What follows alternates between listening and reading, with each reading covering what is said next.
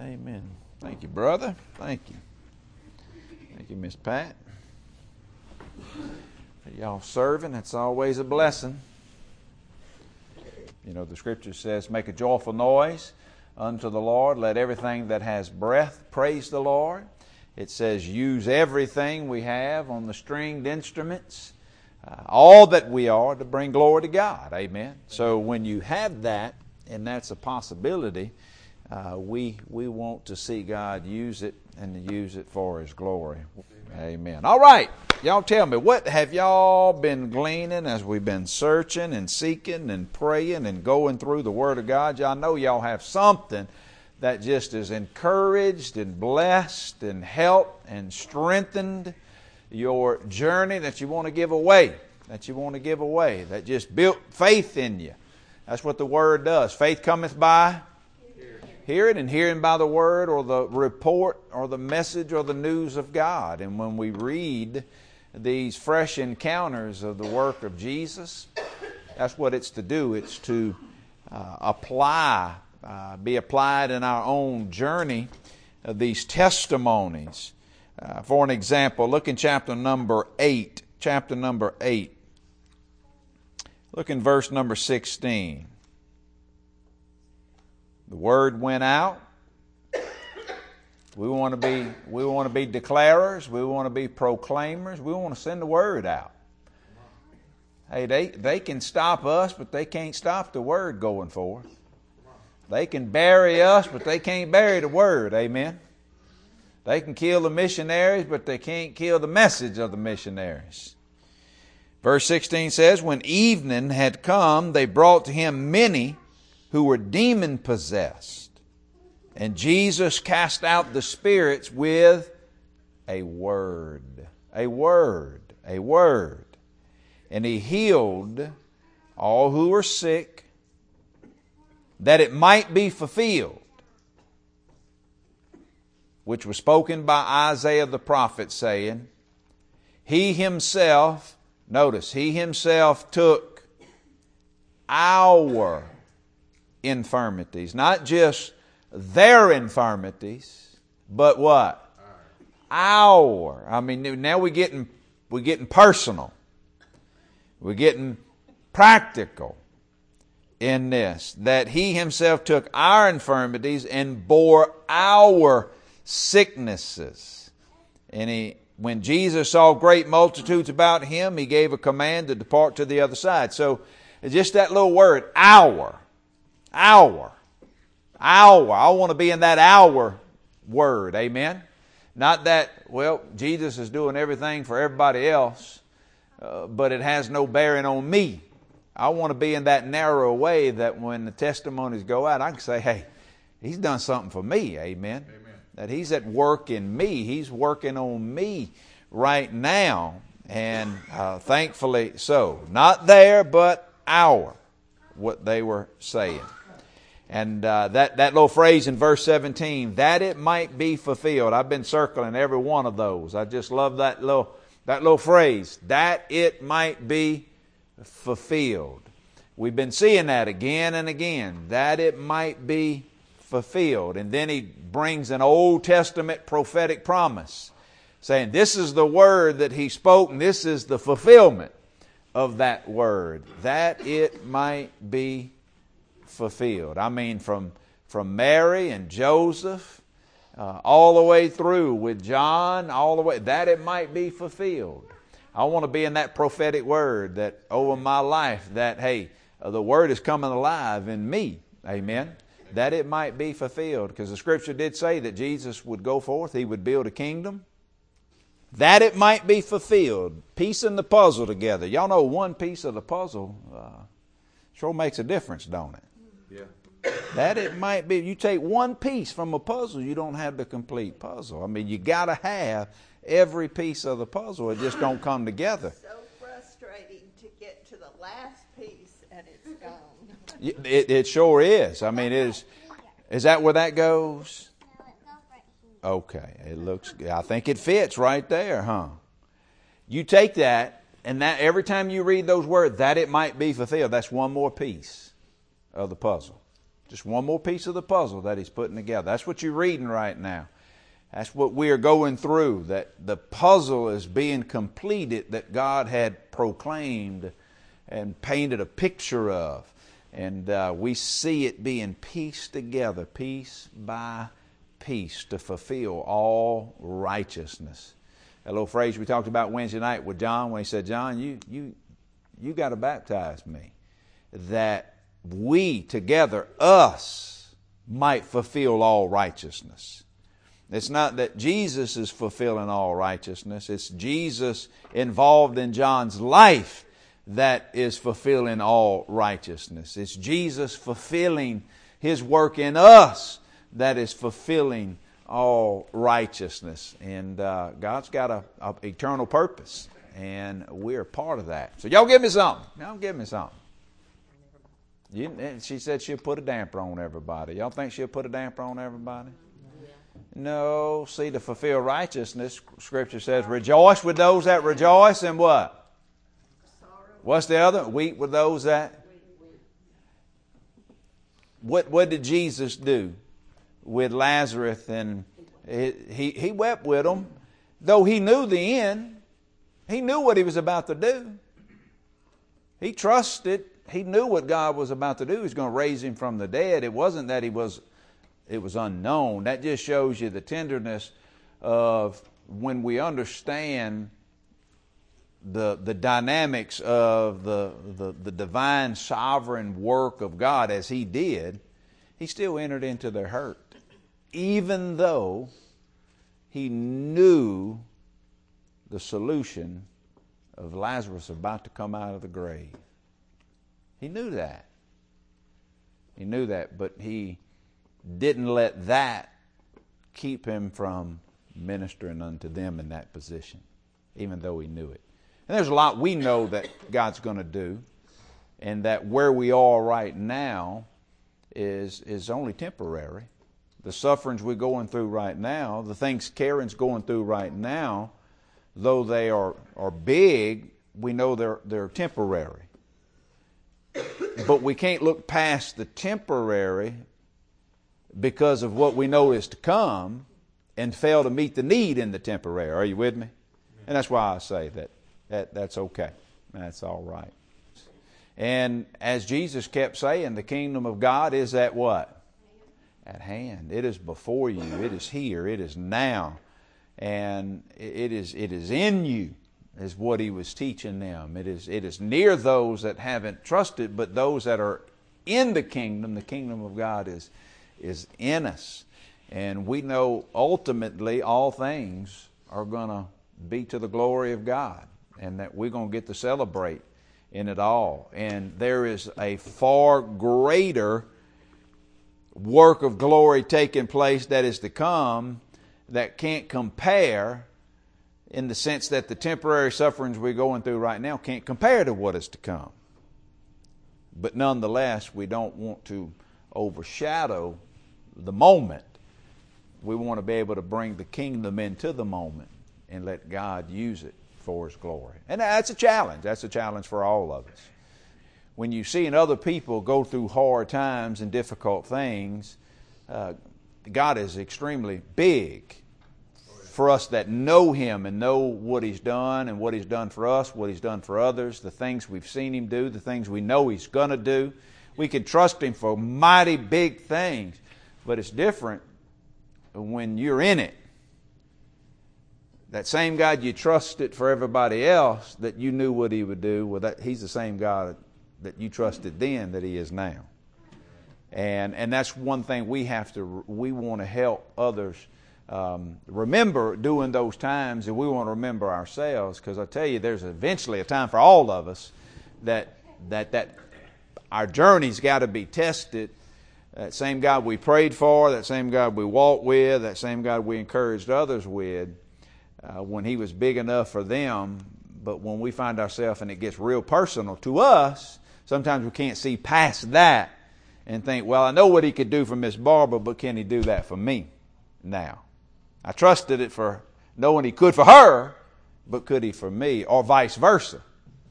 You know, when you're in it, it's, it, you it gets hard to see past the, the, the grief and the pain and the sorrow. And we got to be careful with that. I, have been paying, I've been watching some, look in Romans real quick. Turn to Romans. Romans. This is also dealt with in Corinthians. Remember these words distress, distress has a way of destroying. Remember that. Distress has a way of destroying. We don't want to be a distressor, and we have to recognize that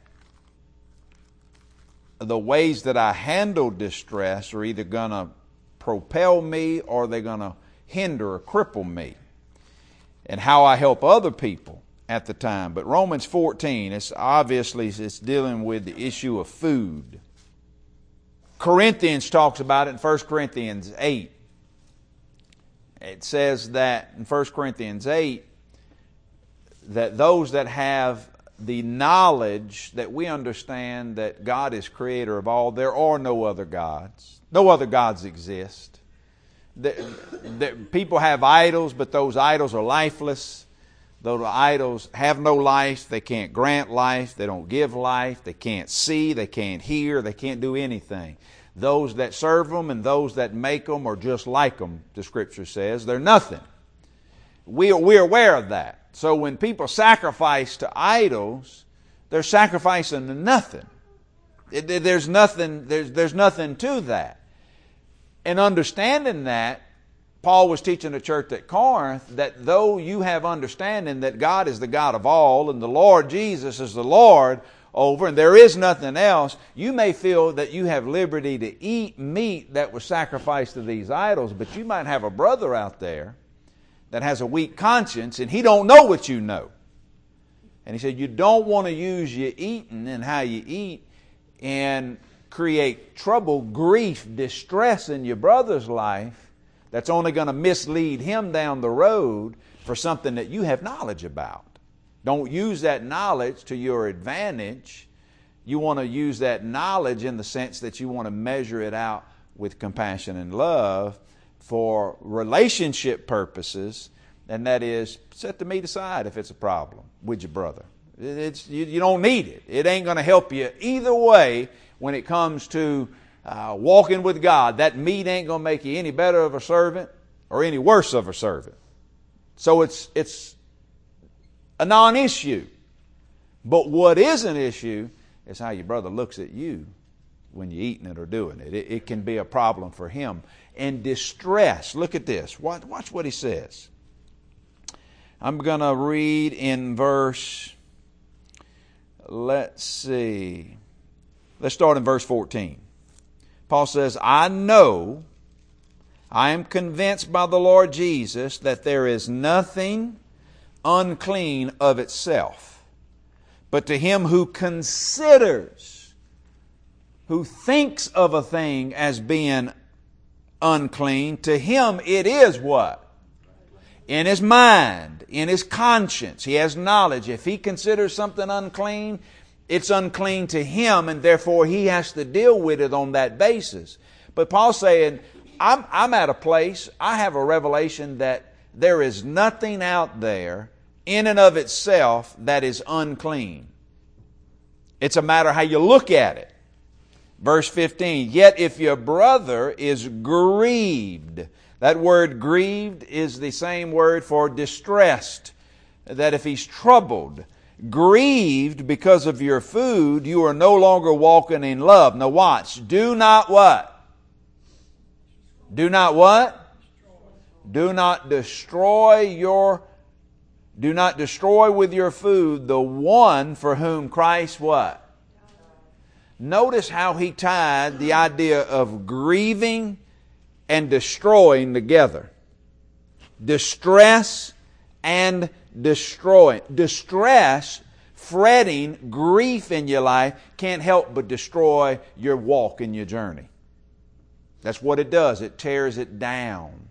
And that's what he's saying here that if you are allowing food to govern you and not your relationships with others, you are going to destroy the relationship with a brother for whom Christ died. You're going to destroy him in a sense of you're going to weaken his conscience that he's condemning himself in what he might have liberty in, or if he didn't have liberty in it and he saw you do it, so therefore he thinks now that he can do it, but he don't have liberty to do it. He's creating sin in his heart. And sin destroys. Amen. Amen. No matter how you look at it, sin destroys. Whether it was done maliciously, or whether it was done accidentally, sin is a destroyer. And if you're creating distress in somebody's life because of your lack of love for them, that destroy that will destroy that person. So you got to keep in mind distress is a destroyer. It it hinder it, it hinders you in looking and resting in the Lord. It makes you keep looking inward, inward, inward. And anytime we're looking inward, that's self destruction. And we're getting our eyes off of Jesus and our service to Him, and we're more concerned about whether we're doing something right or wrong rather than looking to Him and we put the focus in on ourselves because of what we see somebody else doing, and all that does is hinder that brother or that sister in their journey. Remember that distress is a destroyer. And I don't want to distress people in what I have the liberty and freedom in my conscience to do. So, therefore, if I feel at liberty to do something, I don't necessarily have to broadcast it to everybody and create trouble for somebody that doesn't have that same liberty because distress in a person's life makes them continue to look at themselves, look at their circumstances, create questions and doubt and trouble, and that is sin. They sinning against the Lord. Why? They're not looking to Him. Whatever is not done in faith, the Scripture says, is sin. That's what He's going. Let's keep walking down this and see. He says, verse sixteen. Therefore, do not let your good, that would be what you have a good conscience toward doing, let your good be spoken of as what? Evil. You got liberty to do something, you have freedom to do it, but because you are disregarding how other people may think about it, now that good that you're doing, that you had a free conscience to do, and you doing in faith, is now be spoken evil of by somebody that doesn't have the same convictions. Now there are some things in our life that the scripture is pretty clear on. We're talking about food here, and food is a non-issue if you eat it or don't eat it, ain't going to make a difference. Are you with me? That's what he's going to help us with. I'll, I'll show you that in a moment. He says, verse 17, For the kingdom of God is not eating and drinking, but the kingdom of God is what? Righteousness, peace, and joy in the Holy Spirit. For he who serves Christ in righteousness and peace and joy in the Holy Spirit is acceptable to God and also approved by men. Therefore, let us pursue the things which make for peace and the things which may edify the brother. Do not destroy the work of God for the what? For the sake of food. We can destroy the work of God in somebody's life by being careless in our own journey and looking at looking at what we have the liberty to do and can care less what other people might think about it. Are you with me? Amen. It's not being relational. It goes on to say, verse number 20, do not destroy the work of God for the sake of food. All things indeed are pure, but it is evil for the man who eats with an offense. It is good neither to eat meat nor drink wine or do anything by which your brother stumbles or is, is offended and is made what? Weak. You see, the destruction comes through the weakness. He's made weak. Do you, do you have faith? Have it to yourself before God. Happy is he who does not condemn himself in what he approves. But he who doubts is condemned if he eats because he does not eat from faith, for whatever is not from faith is what?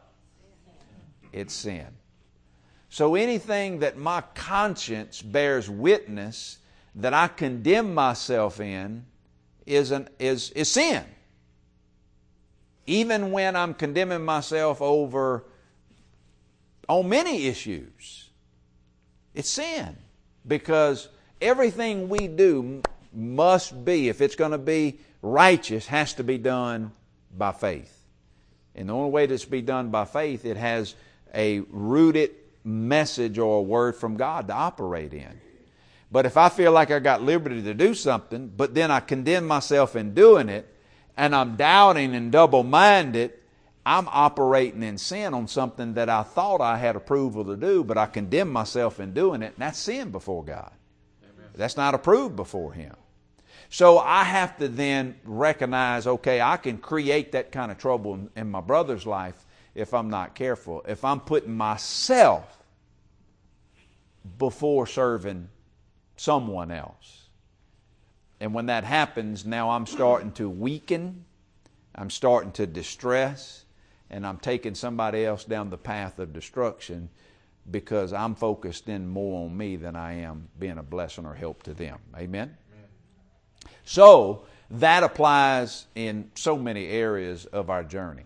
That if I find myself constantly in this grievous distress, that's weakening me rather than looking and leaning in and t- taking, putting my eyes on Jesus. Fretting uh, only causes harm.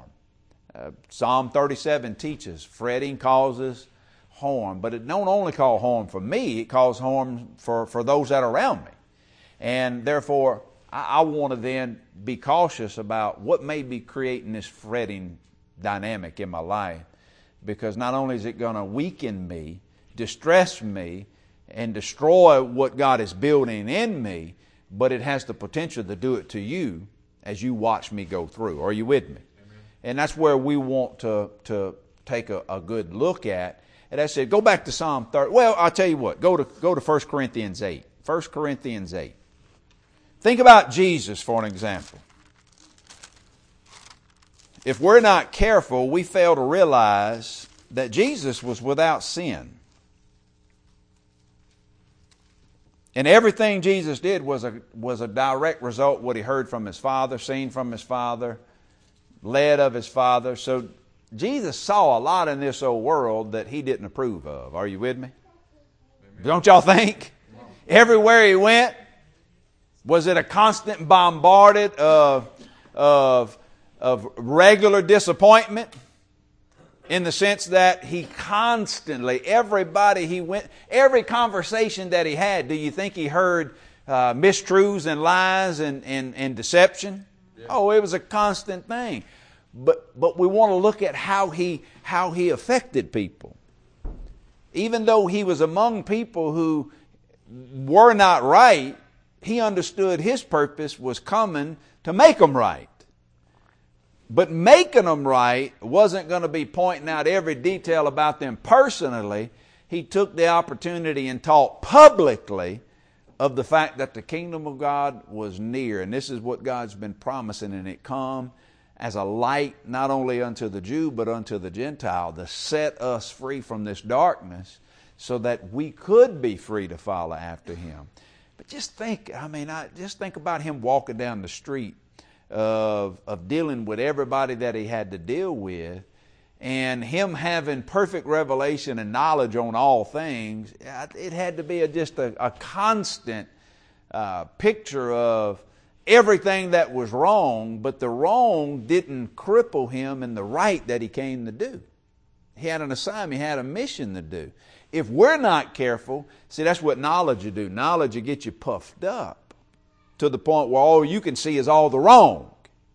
And then you can't be effective of doing what is right because the wrong keeps tripping you up. Everybody's wrong. Nobody's right. Everybody's doing it wrong. Nothing they say is right. And, and it just can't, what does that do? It creates distress in your life. Well, we don't ever see Jesus distressed, do we? Amen. Not at all he didn't rejoice in the lie because truth or love never rejoices in unrighteousness. It only rejoices in the truth. But what we find him doing is that his knowledge was constantly measured out by his love. and that he loved those who wasn't right. And he knew what he had for those that wasn't right, and that he could make a difference in their life. And boy, the difference that makes in our life when we recognize we enter into a space, we enter into a group of people who are who are living totally contrary to anything biblical, anything exclusive to Christ, anything to his message, how do we enter into that that that atmosphere? How do we enter in that space? Do we enter in with a revelation that that we've been sent as a light and that God can rescue and redeem them like he did us? Will we approach it with we lay our, our preferences and our ways down so that we can reach them with the, with the good news of Jesus Christ, with His kind of love and His kind of compassion, and not letting their action dictate our actions, and just learning from Him. So that's what we want to learn as we're reading about Him as He walked through this world, because if we're not careful, we can find ourselves just like them Pharisees who constantly looked down their nose at everybody and said, if they could only be like me, if they could only be like us, if they would only walk like me, they would have the world. But that was that hypocritical spirit that they had that they pointed out everybody else is wrong but never could see their own. And I want to tell you, we're, we're, not, as, we're not flawless like Jesus. Amen? We got the planks in our eyes and we got the spots in our eyes. We all got issues and, and, and we've got to relate to that that, hey, I'm not, I, am not free from judgment. I'm not free from being judged myself. I need to actually, I can't exempt myself from being judged. I need to have a filter looking at my life as I'm looking at everything else in life so that I can be right with God and love people and help lead them to Him. Amen? Amen. So, 1 Corinthians 8. I want to tell you, that's hard, ain't it? But see, Jesus is our, our wisdom. He's our example in this. So we look to him. He says in verse number verse number look in uh, verse number 3. Let's just start there. But if anyone loves God, this one is known by him. Therefore concerning the eating of things offered to idols, we know that an idol is nothing in the world and that there is no other God but one. Idols are nothing. For even if there are so called gods, whether in heaven or on earth, as there are many gods and many lords, so called folklore, that, that false gods, yet for us there is one God and Father of whom are all things, and we are for him, and one Lord, Jesus Christ, to whom all things whom, through whom are all things and through whom we live. However, there is not, everyone does not have that knowledge. We got to recognize not everyone knows that. Not everyone thinks that way.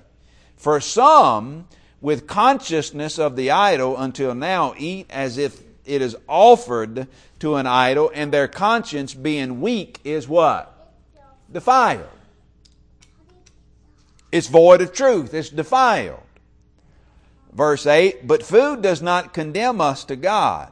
For neither if, or commend us to God, for neither if we eat are we the better, nor if we do not eat are we the worse. Y'all see that? If you eat it, it ain't gonna make you any better with God. If you don't eat, it ain't gonna make you any better. Ain't got nothing to do with us being approved or right with God. Food has nothing to do with it. Drink has nothing to do with it. You're not you're not going to be any better or any worse with God on food or drink. It ain't going to make you better or worse. It's how we look at the food and the drink that's either going to condemn our conscience or give us liberty in faith to do it. But, verse number 8, verse number 9, excuse me, but beware for fear somehow this knowledge which given you this liberty of yours becomes a stumbling block to those who are what? Weak. Watch. For if anyone sees you who has knowledge eating in an idol's temple, will, will not the conscience, and that means with knowledge, of him who is weak be emboldened to eat those things offered to idols, and because of your knowledge shall the weak brother what? Be ruined or perish? For whom Christ what? Can you see that weakness and that distress, that grief? Paul talked about it in Corinthians, said they'll perish, they'll ruin, but over in Romans he says it'll destroy them. Because it destroys what? The conscience is being condemned, and what they're doing is not done in faith, and that only cripples your brother. So we don't want to live in that kind of way. We don't want to live in that kind of way. Go to Psalm 37. Psalm 37. And then if y'all got anything else in Matthew, we'll talk about it. Psalm 37. This is just great principles to operate in. Psalm 37. Keep going back to this. You know, we was just in the Psalms. Notice the first words. Do not what? Do not fret. What's verse 8 say? Cease from anger and forsake wrath. Fret not, it only what? It only causes harm. Not to just you, but what? Those around you.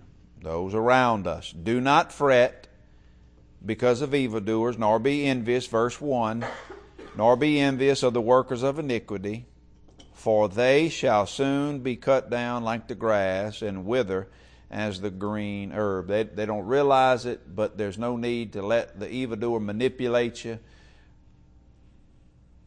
We want to be a help to the evildoer. We want to have a message that could be a difference in them, but we don't want to be manipulated by them because they have no idea that their end is coming. We, we want to hold them back. We want to step in. We want to have a that. See, Jesus came to a bunch of evildoers to hold us back from stumbling to the slaughter. Amen. Remember reading that in Proverbs? It says, Hold back those stumbling to the slaughter. And don't say we didn't know it. Doesn't God know every heart and, and the deeds of every man? That's in Proverbs 24 11. And we recognize that, so we don't need to be controlled by nor manipulated by the evildoer. Christ wasn't manipulated by this world he came to, he came with a solution for this world. That solution was a narrow gate. It was a narrow way. Why? He was God's only answer. It's an exclusive way, and it's the only ways in Him, and He knew that. And therefore, He knew He had a solution and an answer, and that answer was God's answer. And He remember when He said that, many will in later days, when the Son of Man comes in His glory, and many will want to enter in by the gate, but He'll tell them, No, I didn't know you they'll want to enter then. Why will they want to enter then? They're going to realize the truth, but they've run out of options. Yeah. See, right now, the world we live in has options. But for us believers, we, we recognize that there are not options. We have only one option. Right. That's God's option. And His options is His Son. That's His solution.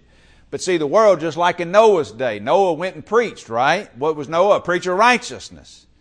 And the only option God gave mankind in that day was the message of Noah and that ark he was building. But the world looked at Noah and says, well, we got multiple options. And they chose the other options and not God's option.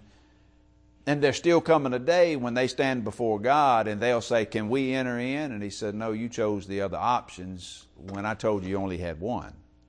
See, that's the narrow gate and the narrow way is narrow because there's only one option. Amen. There's only one gate, and that's Jesus. Amen. And in His way is the only way, and that's, that's God's solution. So we don't need to be manipulated. We don't have to fret. We don't have to let them control in any kind of way. He goes on to say, instead, what do we do? If God is our only option, He's our only solution, He's our only answer, verse 3 says, do what? Trust, trust Him. If He's the only option, trust Him. Trust in the Lord and advance His good. Do good. Do what He asks you to do. When you trust, then what do you do? You dwell. Let Him plant you in the land. Don't worry about the evildoers. He's planted you to be a missionary. Dwell in the land and feed on His faithfulness. What's verse 4 say? You trust Him and then what? Delight yourself also in the Lord, and he shall give you the desires of your heart. Okay, you trust in him, you're delighting in him. That would be you're, you're meditating, you're pondering him, you're thinking about him. What's verse 5 say? Do what? Therefore, if he's your only option, commit your way to him. Commit your way, your work to the Lord. Trust also in him, and he shall bring it to pass. He shall bring forth your righteousness as the light and your justice as the noonday. And what's verse 7 say? Rest in the Lord. Wait patiently for him. Do not fret. We back to fretting again. So everything that's in between, not fretting, don't let the evildoers manipulate you. Don't let this world manipulate you. If God's the only option, make Him that only option and trust Him. Delight in Him. Commit your works to Him. Rest in Him. Wait upon Him. And you'll cease, you'll stop from being angry and manipulated and fretting over the things of this world and you'll start looking more and more like Jesus when he walked the streets of Galilee. Amen? Because I want to tell you, that's exactly what he did. What did he do? He trusted his Father. Yeah. He delighted in him. His ways were committed to him. He rested in him. He waited upon him. And you, we never find him fretting. We never find him angry over people not trusting him he don't make it personal. We see it. And I want to tell you this is a great solution for us too.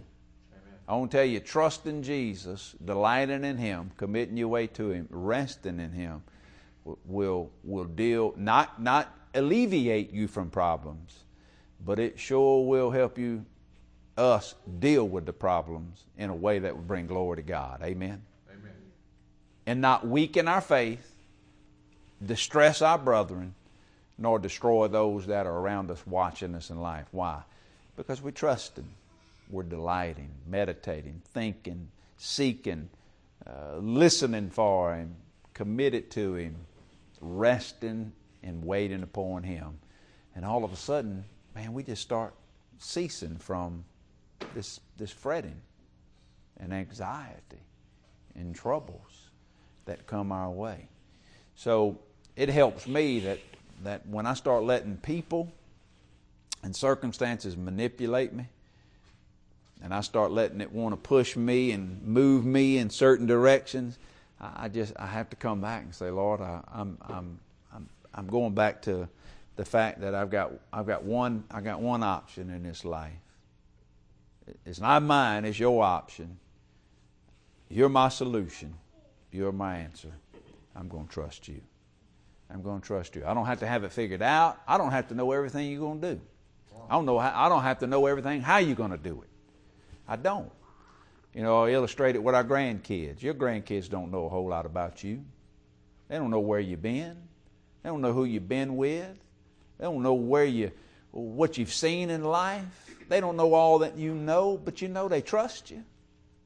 They trust you. They love you, and trust that you have you've given them no reason not to trust you, right? Amen. No reason for not to trust you. Everything you've done was to prove you were trustworthy and that you were you will you will protect them and bless them and help them and guide them. You've given them absolutely not one reason not to trust you, but they don't know everything about you. They don't know all that you know. They don't know where you've been. They don't know who you've been with. They don't know what you've done in life. Yeah, of course, as they get older, you're telling them more, you're revealing more, they learning more. But as Jesus says, those that come to me like a child, simply like a child, childlike faith, of just trusting me, even when you don't have the answers to everything in life. You just trust me knowing that I have that solution. I have that answer. It says it's those who get to enter in to the kingdom of God. Amen? Amen. Amen. Amen. Amen. Amen. We'll help each other walk with Him, even when we know everything's gonna are going to work together for the good of those that love Him. Okay? Father, we bless you tonight. Thank you for these ladies right here. We pray and laying hands on Miss Barbara. Uh, we know that there's not one thing you don't know about her. What goes on in her mind, what goes on within the, her heart, what happens within her body. You know everything. You know every thought and deed, and that you have proven yourself time and time again your great love for her.